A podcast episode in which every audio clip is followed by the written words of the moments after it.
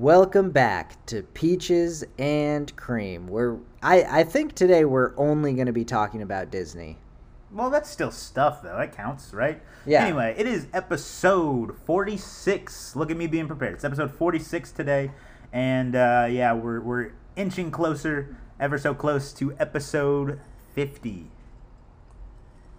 All right, so we're going to start with celebrity birthdays, but before we get into that, Alec, I'm going to get you your t-shirt. I promise you. I know you won the March Madness bracket challenge, and I haven't given you your t-shirt in like 3 weeks, but you will eventually get it.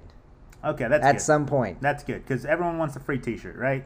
Well, the thing is, we've kind of learned that maybe people don't want free t-shirts, but you know what? It's whatever. No, I know he wants his free t-shirt, and it's going to end up being one of those things where with Tom Hanks and Castaway where he has that package. You think so? and decades later, he finally gets it to him, and it ends up being average, and they might not even want it. But Alec, we're getting you your T-shirt. This is the thing. I don't think like people care about the free T-shirt. I think people care about the fact that they won something. Yes. You know, like if it was a pixie stick, they'd be like, "No, I won that pixie stick. Give me the pixie." They might even not even eat the pixie stick or wear the T-shirt for that matter. But part of the contract you sign is you have to wear the T-shirt. When it's most publicly in view. So yes, it's important.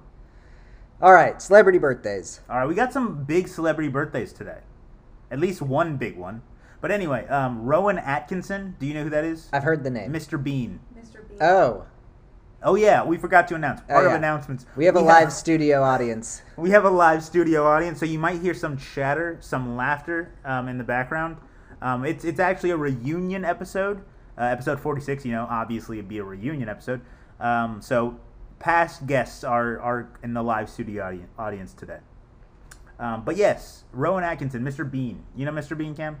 Yeah, I've seen a couple of his movies. I never thought he was amazing, but... Me neither, but people are obsessed with him. Yeah. You know, it's fine. I mean, whatever. People like what they like. But Jack Black, though. Oh, legend. Legend. He's an actor, I think, and we've talked about this a little bit before. I think he's like the only...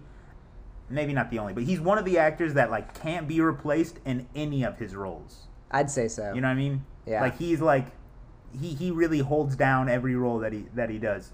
Let's see. Who else? Matt Rife. Do you know Matt Rife? No. He's, like, a big up-and-coming... I've seen, like, a million clips about him. He's a comedian. He's 656th most popular. That's not very popular. 656? In total or today? It can't be today. Right? I didn't scroll that far. It could be today. I didn't scroll 656. I hope I didn't scroll. Jack Black is under him, so there's no way. That means he's like number 2 per year. Right. Exactly. That's what I'm saying. That's popular. That's pretty popular. Go to the highest today. Hold on. We got. Okay. We're working our way up. Simone Biles. That's big. That's big. But even bigger, Heath Ledger, the Joker. That is big. Or Knight's Tale. Great movie as well. Yep. Good one. Classic. Good one. Heidi Klum. I don't know. That's a popular name. She was on Regis Philbin's show, I think. You know, Who Wants to Be a Millionaire? Is that right? I don't know. No way. She was a German supermodel. Yeah. Who first gained her attention being featured on the Sports Illustrated swimsuit issue, which is still a thing. Can you believe it? Anyway, she's a German model. Heidi Klum.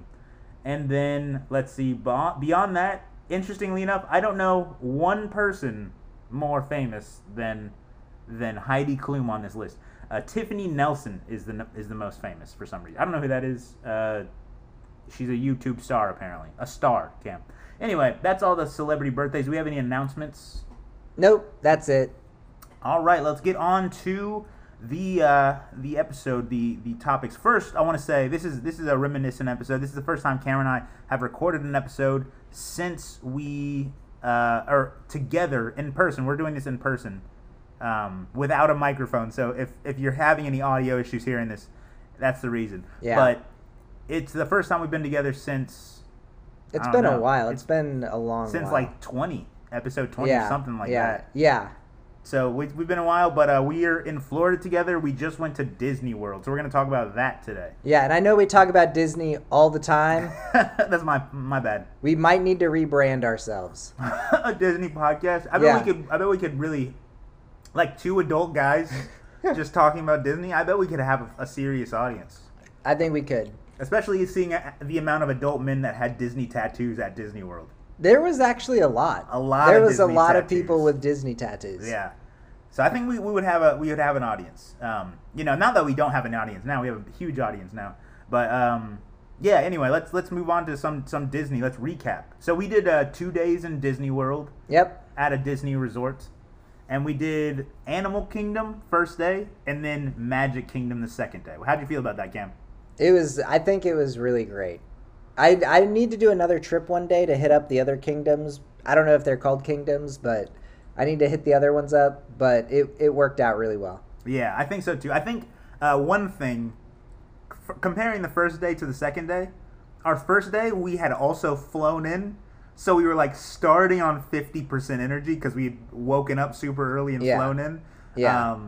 And then, like, to compound on that, like, one of the first rides we did got super delayed, and we were in line for, like, 2.5 hours. It was three full hours. Yeah. And so we had that issue, but, like, we made the best of a very tough energy situation. Yeah, we had a lot of headwinds and not a lot of tailwinds. Basically, we had to wake up at, like, 3 or 4 in the morning, hop on a plane, and then we got to Disney World. Or Animal Kingdom or whatever you want to call it. We didn't really have any breakfast. We were probably hungry. I was sweaty. Okay, I was really, really sweaty. It's gross because I had it was my clothes from when I was on the airplane. Right.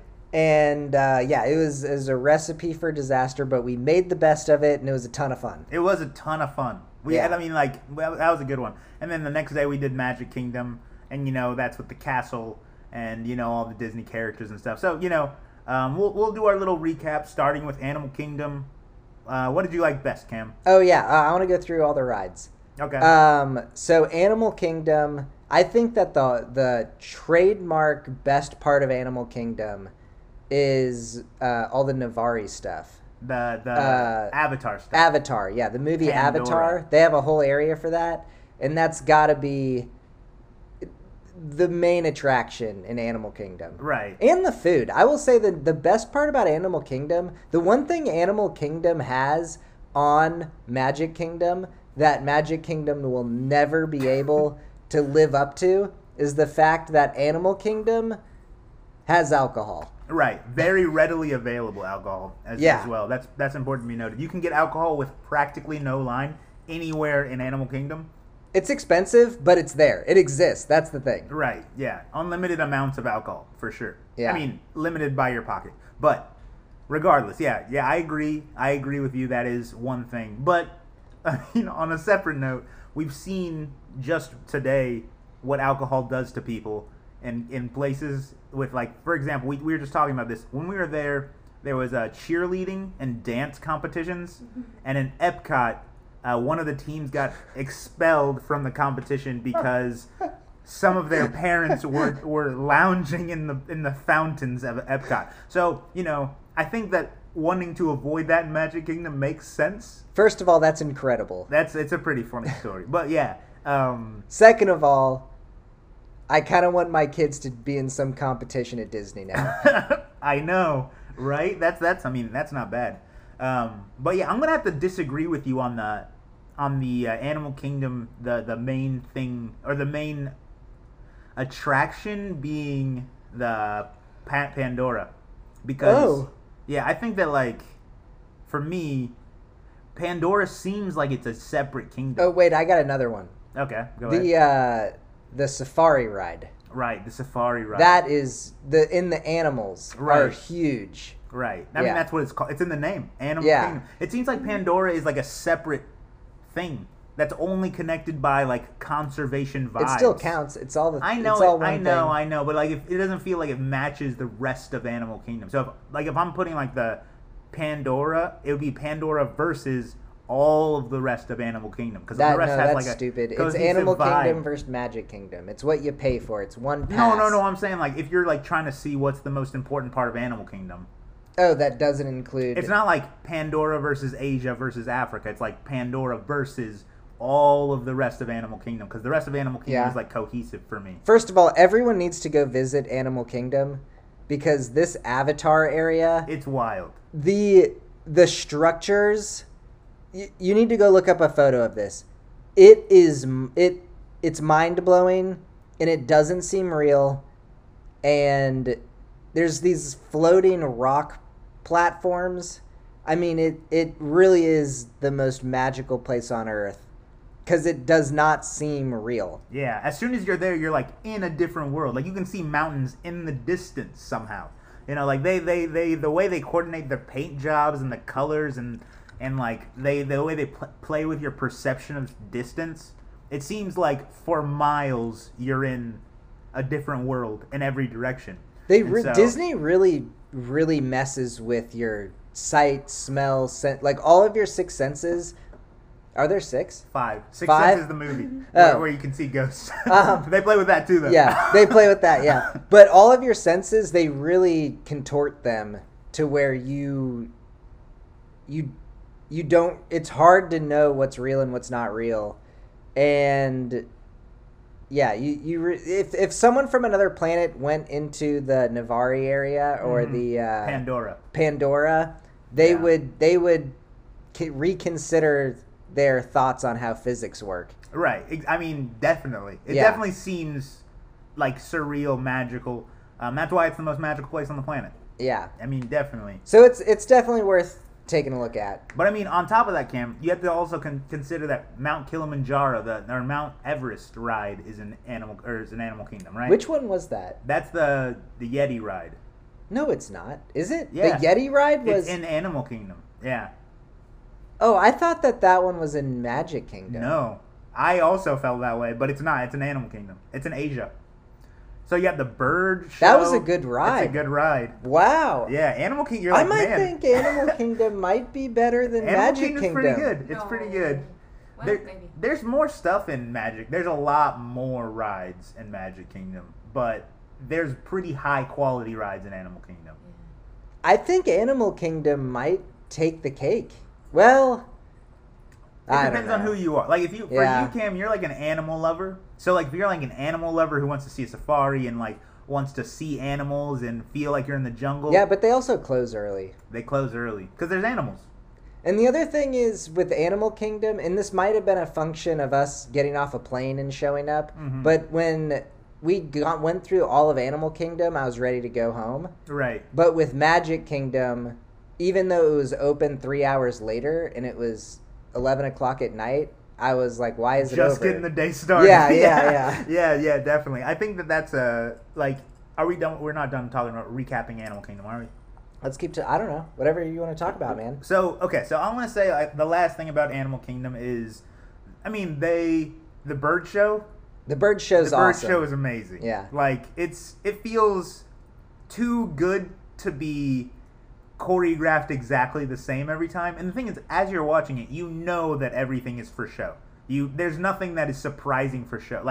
Like they do some stuff and they pretend like they didn't know it was going to happen, but like only kids would believe that, right? Yeah. So adults know it's for show, but like you're amazed that it's all for show. It's really impressive. The birds are super well trained, all of them, and it's really impressive. And a lot of the birds are birds that are not normally what you would think of as birds that you can train. So there's some birds like falcons and crows and parrots that you expect to be well trained, but they had an owl and a crane, right, who were well trained, which is...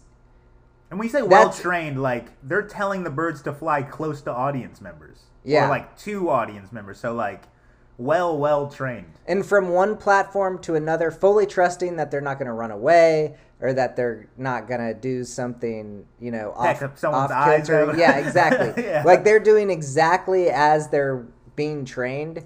And we're talking about an owl and a crane. Birds that are not normally what you would think of as being... house trainable. Yeah. Yeah. So, yeah, I mean, there's the animal show, there's the Pandora, the Avatar, the Flight of Passage, which is like a 3D experience, amazing. Super, for me, super amazing. I, like, fully suspend disbelief in that situation. We'll talk a little bit more about that later, but love that ride. And then there's like the Mount Everest, the hiking Mount Everest ride. Yeah, that one's really good. And then also the alcohol. That's huge for Animal Kingdom. There's yeah. And the safari as well. The safari is really awesome. Yeah. It's amazing that Disney is able to provide services. Like, they're able to provide better animal services than an actual zoo. Right. It's yeah. really impressive. And the safari is also like, you know, you normally get in a line for a ride, you wait 45 minutes, and then you ride the ride for 3 minutes. Safari's like 20 minutes. So it's a long safari. Even if you wait 45 minutes, you're in the ride for 20 minutes. And so that's like a huge payoff, like a huge payoff for your wait, yeah, so for the cost. But that's like pretty much, I think, the sum up of Animal Kingdom. The tree, the centerpiece of yeah. Animal Kingdom is the Tree of Life. It's this giant tree with animals carved. Oh, there's one more thing. With animals carved inside the trunk. And that's beautiful. It's a really nice thing to see at all points of the day. And under the tree is the Bug's Life. It's hard to be a bug ride or show. And that one is just a, you know, it's not super impressive, but it's hilarious. It's a yeah. hilarious show. If you're watching it with just your friends, you'd be like, this is lame. But if you watch it with a bunch of kids, it is hilarious. Which, after we recap Magic Kingdom, we'll talk about. We'll get in more into depth about children at Disney. Yeah.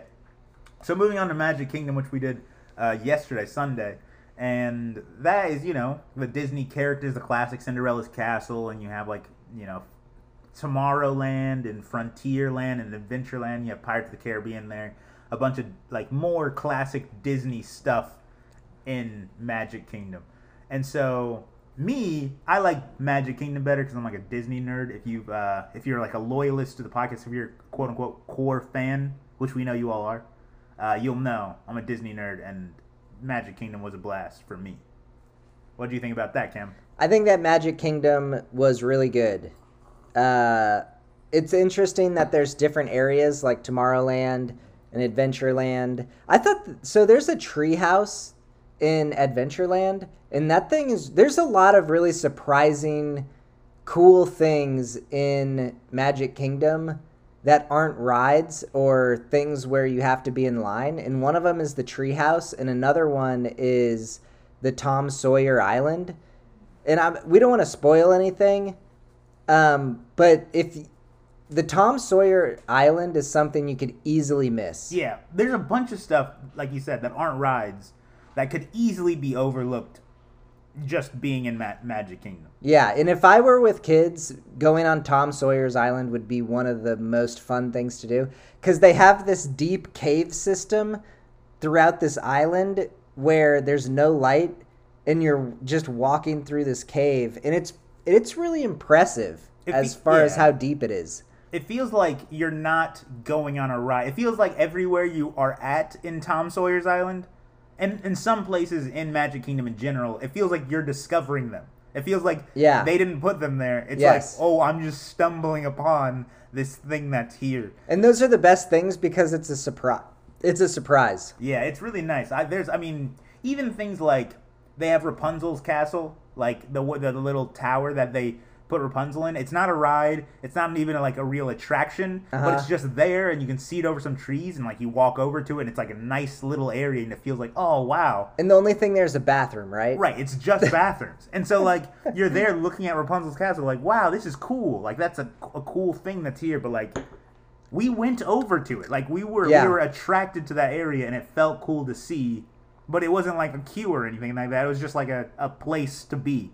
And so that, I think that there's a lot of like those little hidden secrets in Magic Kingdom. And we honestly missed a bunch of them, and we don't even know it. Yeah, like there's a whole carnival area that we saw at a distance and didn't even have time to go see.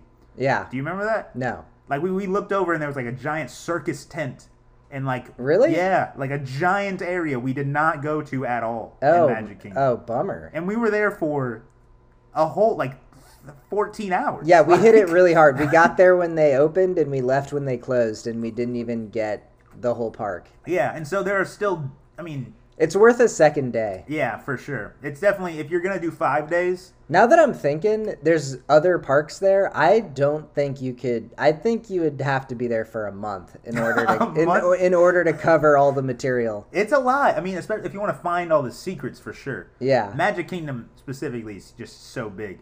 But yeah, I think that there's too much to like recap with Magic Kingdom, but like overall, a big difference we made with Magic Kingdom is we got like the little Genie Pass thing that makes you do the Lightning Lane. Oh, if you go to Disney World, just get the Genie Pass. I don't care if it's an extra however many dollars. You have to do it. It's worth it. It's definitely worth it. So that was a big change we made, going from Animal Kingdom to Magic Kingdom. But I guess like essentially the flow of the day from Magic Kingdom, we got there pretty early, like 9:15, 9:30. We got in the virtual queue, essentially where we got in line online for the Tron ride, the new ride that's open. We did, Space Mountain, we did Pirates of the Caribbean a few times, and we just we went through all the main rides in the day, and then we watched the show at night starting at 9. Like the big fireworks show. Yeah, the big fireworks show, as well as like the parades. And then we got re-energized and started doing more rides after that until we finally had to leave at 11. And so that's like essentially the day without going into too nitty-gritty details, because we could really go into details about like how the day went. But that's about the recap.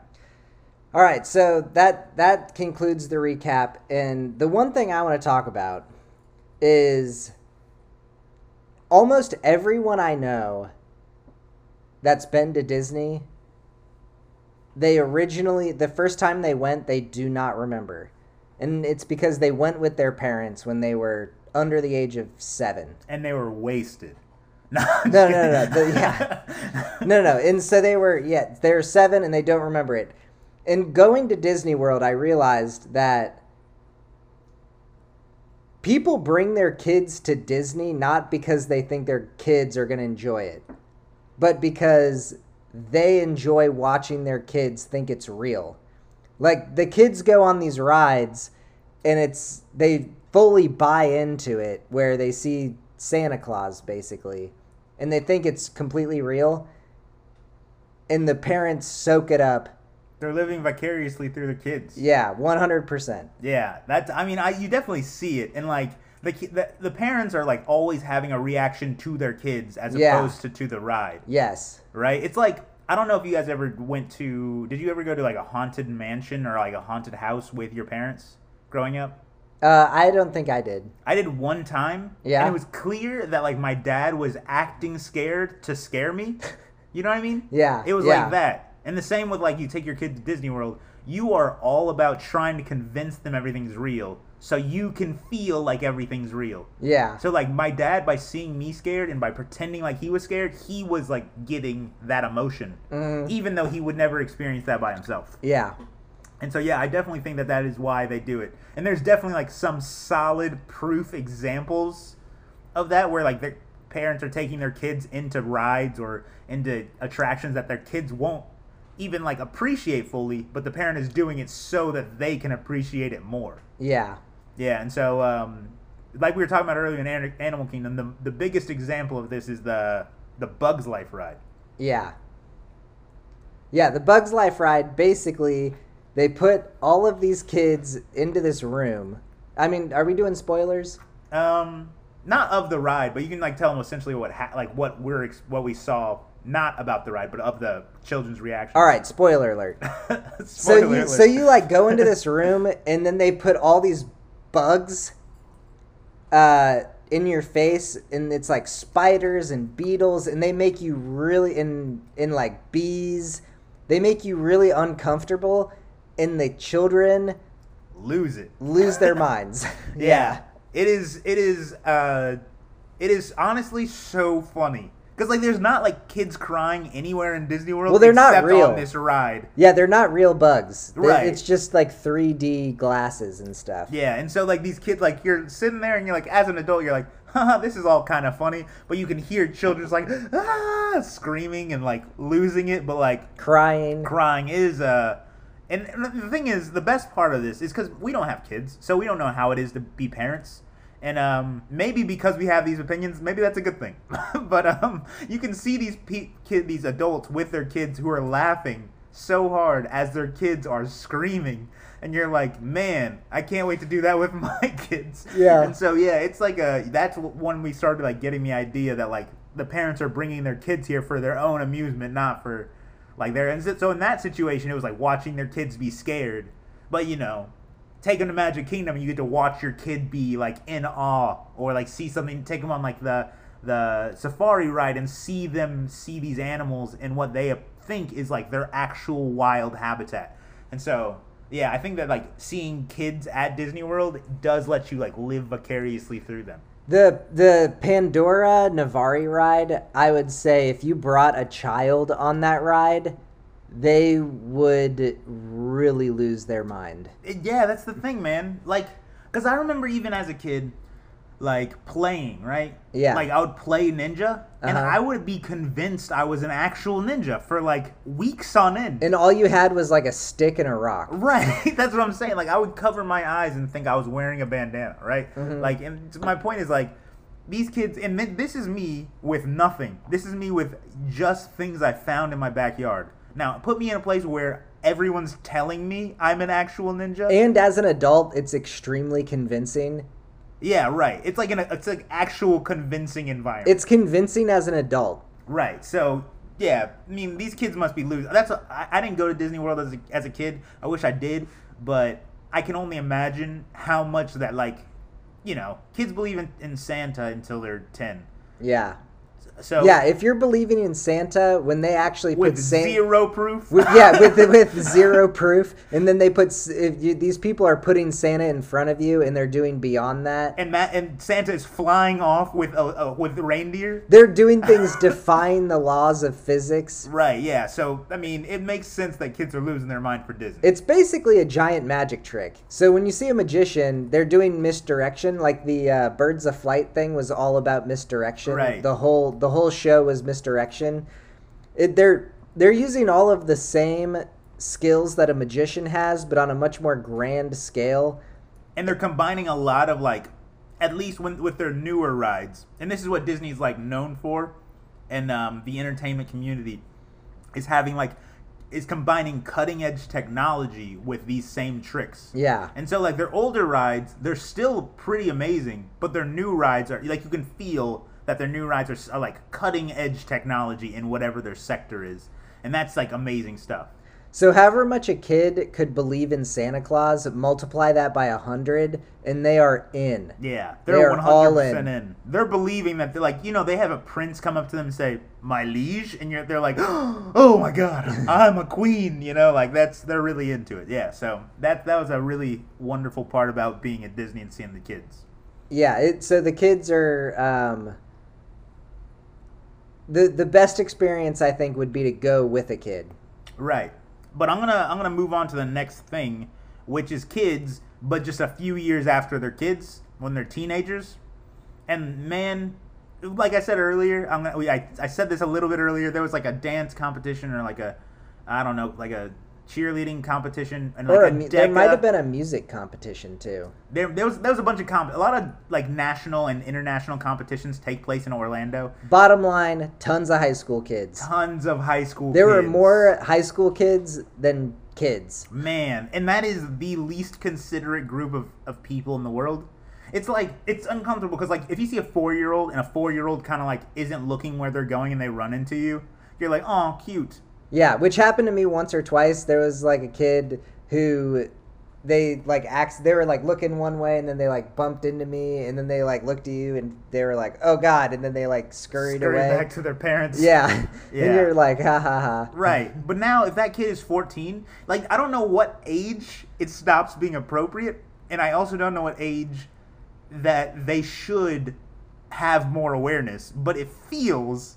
like a 14-year-old should have more awareness, or like a 16-year-old should have more awareness than a 4-year-old, but it doesn't seem like they act like they have more awareness than a 4-year-old. Yeah, when a 16-year-old in a muscle tee bumps into you and then starts to blame you for bumping into you. Man, and you're like, man, it's crazy because I've gone all day without bumping into any adults. I've only bumped into children today. Yeah. You know, like... Yeah, so like it's when you're like watching the show, there's like hundreds of people that are like, they're trying to be amazed, they're trying to immerse themselves, they're trying to be with their kids and enjoy the show. You know, teenagers just yelling people's names and jumping on each other's shoulders, and you're like, guys, you're not alone. Like, this is not your house. Let people enjoy this experience. And so, like, I think that would be, for me, if I was a parent, I think teenage years would be the most uncomfortable for me to parent through. Yeah, imagine having a kid and they're a teenager, and then they invite over all their friends because they want to host 10 of them. And then what kind of things are they going to do to your furniture? Right, I know. Like they walk You're like, in with bro, mud I just on their paid shoes for that. And, yeah, like it's just I don't know. That would be for sure. Because for me, things for personally, being inconsiderate is like my number one pet peeve. And so, like, having a kid who is inconsiderate would be the same for me. Like, watching my kid be inconsiderate would be like me being inconsiderate as a parent. They're probably eating Cheetos and then wiping their hands on the couch. Right. That's, oh, man, that's tough. That's a tough. All you parents of teenagers, that's, I mean, kudos. You're the real winners, yeah. Yeah, the real champions aren't there, or anyone that's parented people through teenage. Except for those parents at Epcot that got their kids disqualified from the dance competition for bathing in the fountains. Those parents, you guys are legends. Legends. Right here, I'm going to say peaches and cream. We will interview you at any point in time. If you can prove that was one of you, we will give you a T-shirt. A T-shirt, yes, exactly. I don't care if we have to order more T-shirts. If we get to talk to you, we'll get you some T-shirts. Yes. Yeah. And so that's all I have to say on teenagers. Like, you know, I don't even really blame them because, like, I remember being a teenager. You're just not. You don't like, blame the parents or the teenagers. The teenagers. Like, I don't like it. I don't like the way teenagers act. But like, they're teenagers, so like, I don't think that they're even capable of acting differently. Yeah, I right. When I look back on when I was, especially in middle school and early high school, I was an idiot. Right, exactly. So I don't even blame them, but they just look like they should know better, right? They look like they should know better, but they don't. They probably shouldn't. You know, like, yeah, that's how it feels. That's I guess that's the difference, is with, like, a 4-year-old, you're like, they don't know any better. Right. Like, they could do anything in the world. They could do the most offensive thing on the planet, right. And I'm not going to hold them accountable to it. Exactly. But with teenagers, they are the same as a 4-year-old, but they don't look like a 4-year-old, so it's not appropriate anymore, you know? Yeah. And they can speak clearly, so you're like, come on. And they should be held accountable, and they're not. Yeah, right. So that's it with teenagers. That's it with kids. But this is where Cameron and I differ a lot. We've agreed on kids. We've agreed on teenagers. But one thing we differ a lot in our experience with Disney was when I go on rides and when I'm at the parks, I like suspend all disbelief. There's like, you know, the adult in me who's like, no, this is clearly not a real princess's castle. But the kid in me is like, no, Terrance, this is a princess's castle and you're going to believe it. And so I completely just like turn off my logical brain, stop thinking about how things work, and just become part of the illusion. And Cameron did not seem to be exactly on the same page as me. No, I mean, I try to switch in between. So sometimes I try to buy into it, but I cannot help myself. It's so magical. It's like watching a magician pull a rabbit out of their hat that you just start being like, okay, I know that this isn't real and I got to figure out how they're doing this. But see, this is the thing. Like, I agree. If I watch a magician on a stage pull a rabbit out of a hat, I know that it's not magic, and I know that it's sleight of hand, and I'm impressed with the sleight of hand. That's with the magician, right? Yeah. You're impressed that they were able to do that so smoothly.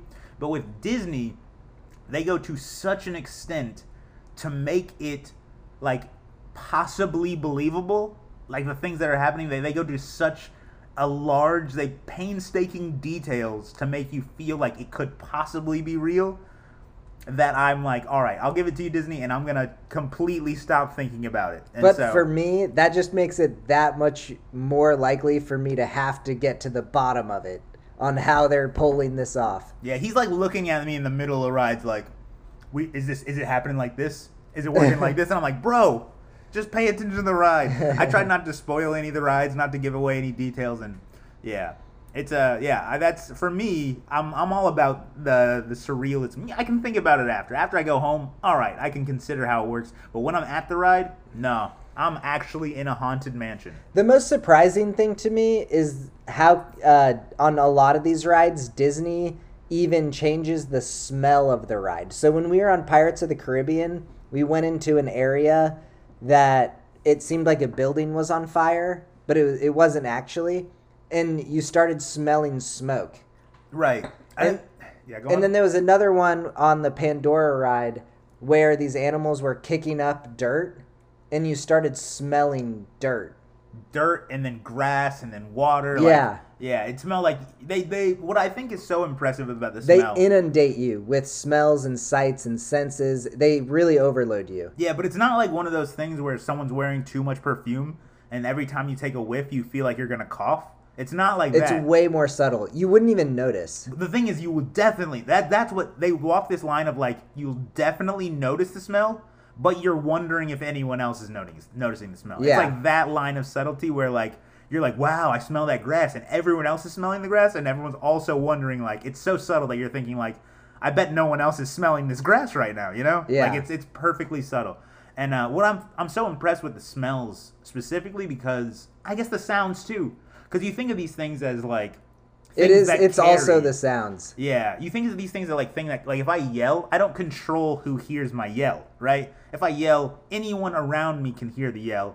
In the same way, like hypothetically, if I light a match or light a candle, I don't control who's smelling the candle. Whoever's around will smell the candle.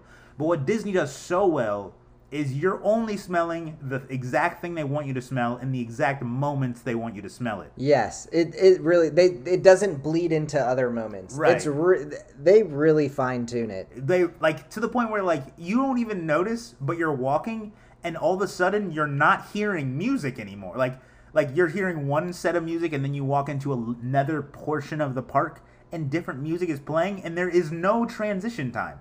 It is just like.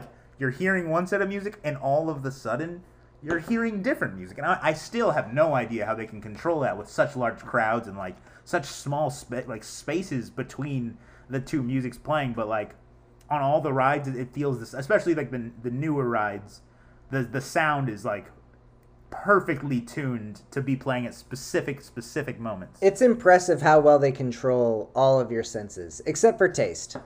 Yeah. Yeah, I agree, because... You know, food could be better. Yeah. And you're not walking around licking the rides. Yeah, I mean, not everyone is walking around licking the rides. But I did lick a cannon. I tasted gunpowder. So that's pretty good. Impressive. They're pretty good, yeah. But yeah, I'm so amazed with the way that they can control your senses and like it's and also like even sight, right? Because I mean, we're talking about smell and sound. And those things are a little bit more abstract. But, like, sight, as soon as you can tell that at every moment, if you were to, like, be in a certain park or be in a certain part of the park, if you were to stop in any place and think, like, what can I see right now? It is obvious that from that exact spot, wherever you are, that they controlled what you're seeing. Yeah, they control even your sight. Like, they put trees in specific locations to block your view of anything that would take you out of that atmosphere. And so like if you're in like the Adventureland or if you're in like the Frontierland part of the park and it's supposed to look like old-timey and cowboy and like there's like miners and stuff, they'll like put trees to cover the castle and they'll put trees to cover Adventureland or like Tomorrowland so you can only see things that look and match the feel of like the frontier. The groundskeeping staff was pretty impressive. Yeah. And there's also like no trash, which is crazy because like there's a million people. Yeah. So, like, it's crazy that, like, of those millions of people, obviously people are dropping stuff, but, like, the staff is good enough at picking up stuff that you don't see the stuff that's dropped. Yeah. All right. So, the last segment we're going to talk about our top Disney tips, because I know that all of you now want to go to Disney World. Man, we really have talked it up. Yeah. This has probably seemed like an unhinged rant promoting Disney. Not sponsored. It's crazy that we haven't said that yet. Yeah, they're not sponsored. But that would be cool, Disney. We got to give top Disney tips. Yeah, all right. The first one I'm going to say is, and we've already said this a little bit, but get like the Disney Genie. If you're not there, especially if you're there in peak season, there is not there's not a world that I would live in at any park that I would not get the Disney Genie. Yeah, you gotta get it. It's pretty, like, we got on, like, every ride that you want to ride, you can get in a quarter of the time. Like, and so that could save you, like, not, it's not about saving time. It'll save you a lot of time. It's about using time more effectively, because it's not like you're going to leave earlier without the Disney Genie. There's no reason to spend all the money on the Disney Pass and spend all the money traveling there and then not get the Genie. Yeah, because then you won't get to ride, especially like Magic Kingdom, places that have a ton of rides, you're not going to get to ride all the things you want. And if you did ride all the things you want, you wouldn't be able to ride them twice, hypothetically, or three times like we did with Pirates of the Caribbean. All right, here's Cam's top tip. Bring the most comfortable... Actually, don't even bring the most comfortable pair of shoes you own. Go buy a new pair of shoes. Brand new pair of shoes that are the most comfortable shoes that you can buy. Tennis shoes that you're going to walk around and stand in as much as possible. This place does not have anywhere to sit down. Yeah, we got 28,000 steps when we were in Magic Kingdom. So that's like walking 8 miles. And also, that doesn't include the amount of time you're just standing without walking. So you're going to be on your feet for like 14 hours. Yeah. Make sure you upgrade your inserts to be Dr. Scholl's. Dr. Scholl's. Yeah, get the Dr. Scholl's inserts. And I would even go a step further and say get your foot mapped to get the inserts that perfectly form to your feet. Yeah, so yeah, you definitely need good walking shoes. That's Cam's top tip. I would say another tip is... Bring your own beer. Sneak in a flask or something. At least two. Yeah. For Magic Kingdom. This is like a specific tip, but for Animal Kingdom... Oh, this is before the Animal Kingdom tip. If you are planning on staying all day at the resort, Magic Kingdom specifically... Get reservations for a restaurant. Oh, yeah, definitely. Get reservations. I didn't think that we would need reservations. I was like, you know, we'll just eat at, like, one of those, like, quick, you pick up something. But, like, the thing is, when you're there and you've been walking around for 8 hours, it is super nice to be able to have a sit-down dinner. Yeah, because there's nowhere to sit. Yeah. Except dinner. So the only time you possibly be able to, like, relax and recharge is going to be eating dinner. Make a reservation. It's just the way to go. Yeah.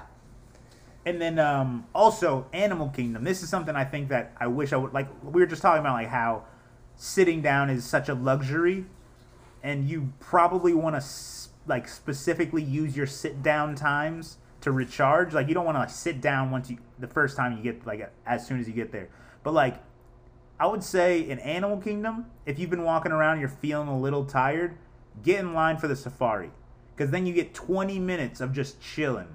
That's a pro move. Yeah, sitting down, looking at animals. Like, it's not like anything's intense. It's not like they're draining your dopamine by, like, exposing you to crazy rides. You're sitting down for 20 minutes. That's a real good, relaxing, like, rejuvenating thing to do. That's a pro move. Yeah, and I think that's, for me, all the tips I got. Yep, that's all I got. Yeah, all right, so is that the end of the episode? Yeah, I think that's the end of the episode. I think we've hit the end of the road. We're probably going to have a new episode in about a week. I don't know when we're going to record it. This is live from Florida. Yeah. Yeah, live from Florida. Okay, all right. Thanks for listening, guys, and we'll see you next week. Absolutely. See ya. And... This is a message from our sponsor, Sign of Four Brewery, the beer that you put in the back. Yeah, so do you know why you put it in the back? Why do you put it in the back? It's because you don't want your friends to take your good beer, so you fill the front of the fridge with, you know, your decoy beers, the beers that, you know, you can find on every street corner, the ones that don't really hit the palate just right. So you save the special ones for you, the Sign of Four. You put that in the back. But on the special occasion when... There's no one coming to your house when you're not hosting. You know what you do? What do? You fill her up. You fill up your fridge with Sign of Four. You know what I just realized? You know what I just realized? Why would you just put them in the back when your friends are over? Why don't you fill up your whole beer, the whole fridge with the beer when your friends are over? You should treat them. They're your buddies. Yeah, no, not me. No? My friends can drink out of the other fridge. I get all of the Sign of Four, but you know, it's to each his own. They can drink out of the garden hose in the back. That's for all I care, right? Yeah. Well, I get the good stuff. Well, you want to fill up your fridge with Sign of Four. So Connor, tell us about this company. What are they doing? What kind of seasonal beers do they have? What's the hot take here? We make all kinds of beer. You know, we'll make whatever you need. Anything to make sure you quench your thirst and get that little bit of buzz that you're always looking for on the weekday or the weekend. You know, whatever floats your boat. Right, whether it's from an Oktoberfest, a Mexican lager, an IPA, or a stout, which you guys so kindly sponsored on this podcast, we'll make whatever you need. So you're telling me you guys do special orders? You have the number, Cam. You know who to call. All right. Hey, that goes out to all of our listeners. If you want Sign of Four Brewery, this is the place to get it. This is the best beer in the Midwest. It's not even a question. We tested every single beer that's available in the area, and this is the one. And so it's the one you put in the back. Fill your fridge. Yeah, fill your fridge. Fill your fridge. With Sign of Four.